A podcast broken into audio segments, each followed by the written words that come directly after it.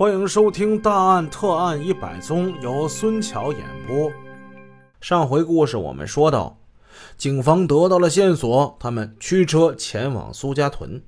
他们将食物交给那里的工人辨认，同时带着食物到市场走访经营服装的业主，询问谁批发过这种小孩的晴纶裤子。有人拿着裤子就看，哎。这不是那个张良孙上过这种裤子吗？张良孙，张良孙是谁呀？张良孙呐，他他住城郊公社，这个人管卖不管做，做这种裤子的人也是在苏家屯的。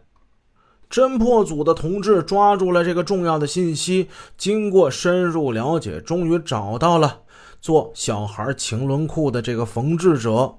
是一个退休的工程师经营的家庭加工点儿老人接过裤子一看，啊，不错，这个这都是我做的。呃，你你们看啊，他说着转身取出一枚标明裤子大小号码的长方形木章，与裤子上的印记相比是完全相符的。他说，裤料的产地在本溪。侦破组的同志们就问：这裤子是怎么个卖法啊？这裤子啊，我做，张良孙卖。张良孙这人是怎么一个长相穿戴呀？老人讲了一遍张良孙的长相穿戴，这与侦破组所掌握的张杰的体貌特征基本是相同的。为了谨慎起见，侦破组的同志将黄兴赞等见过张杰的人用车带到了苏家屯进行辨认。经查，张良孙原住城郊公社前磨村，后来搬到苏家屯城里去了。其父母还住在原地。张良孙在当地办了一个磨料模具厂，自任厂长。侦查员来到张良孙他们家，看见屋里有许多小孩的晴纶裤，还有大檐帽。这个大檐帽是他爱人做的。黄兴赞等人暗中对张良孙进行辨认，有人说像。有人说拿不准，经过研究，专案组的同志决定与张良孙正面接触。张良孙啊，你在沈阳做过什么买卖啊？我就给给摊位上过衣服啥的。沈阳市沈河轻工市场你去过吗？啊，我我我去过呀。给那里上过什么东西？上过衣服，上过帽子。具体点说吧，张良孙说了一堆货名，其中谈到了小孩的晴纶裤和大檐帽，这些东西你给谁上过？小东门有一个王老太太，叫王英，我给她上过。她是不是还欠你的钱呢？啊，可不咋的，欠我两百多块钱呢。显然核对无误，眼前站的正是专案组要找的那个人。侦查员们二目如电，直视张良孙：“你是不是报过一个张杰的名字呀？你解释一下好吗？”张良孙面部抽搐了一下，低下了头：“啊，是，是不是报过。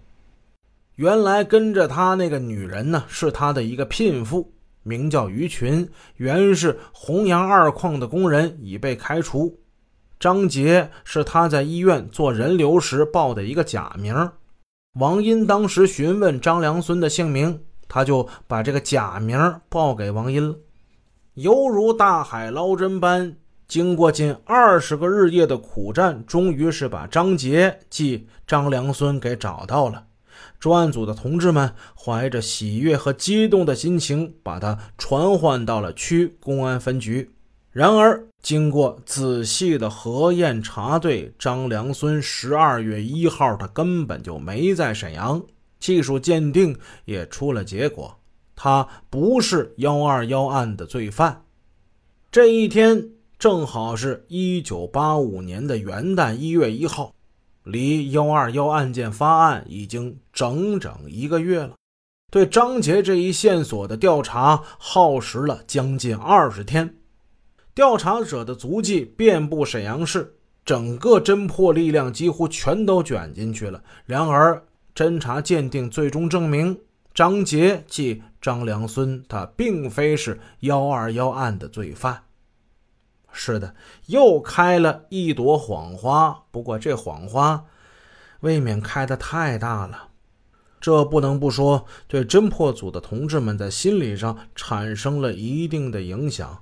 那么应该怎么样对待评价前一段时间的工作呢？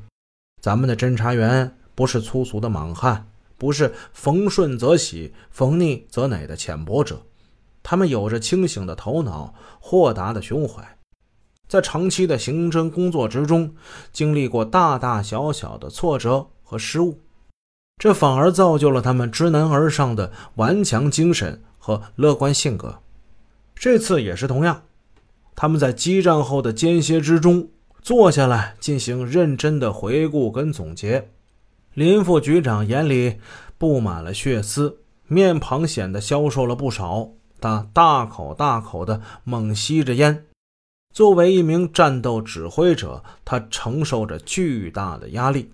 但是，面对前一段时间搜索张杰的曲折，他更懂得此时此刻变压力为动力，认真总结经验教训，以利再战的重要性。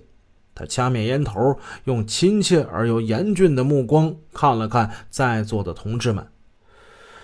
应该肯定，咱们侦案的方向还是对的。能在这样复杂艰苦的情况之下把张杰给找出来，这个事实本身就说明，只要方向对头，不折不挠，依靠群众搞好侦查工作，抓获罪犯只是时间问题。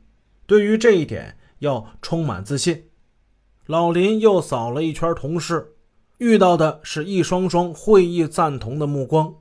他继续说：“分局党组讨论决定，幺二幺专案组。”不增人，不减人，专案专办，一包到底。当然，这个案子看似易破，实际上有着很大的难度。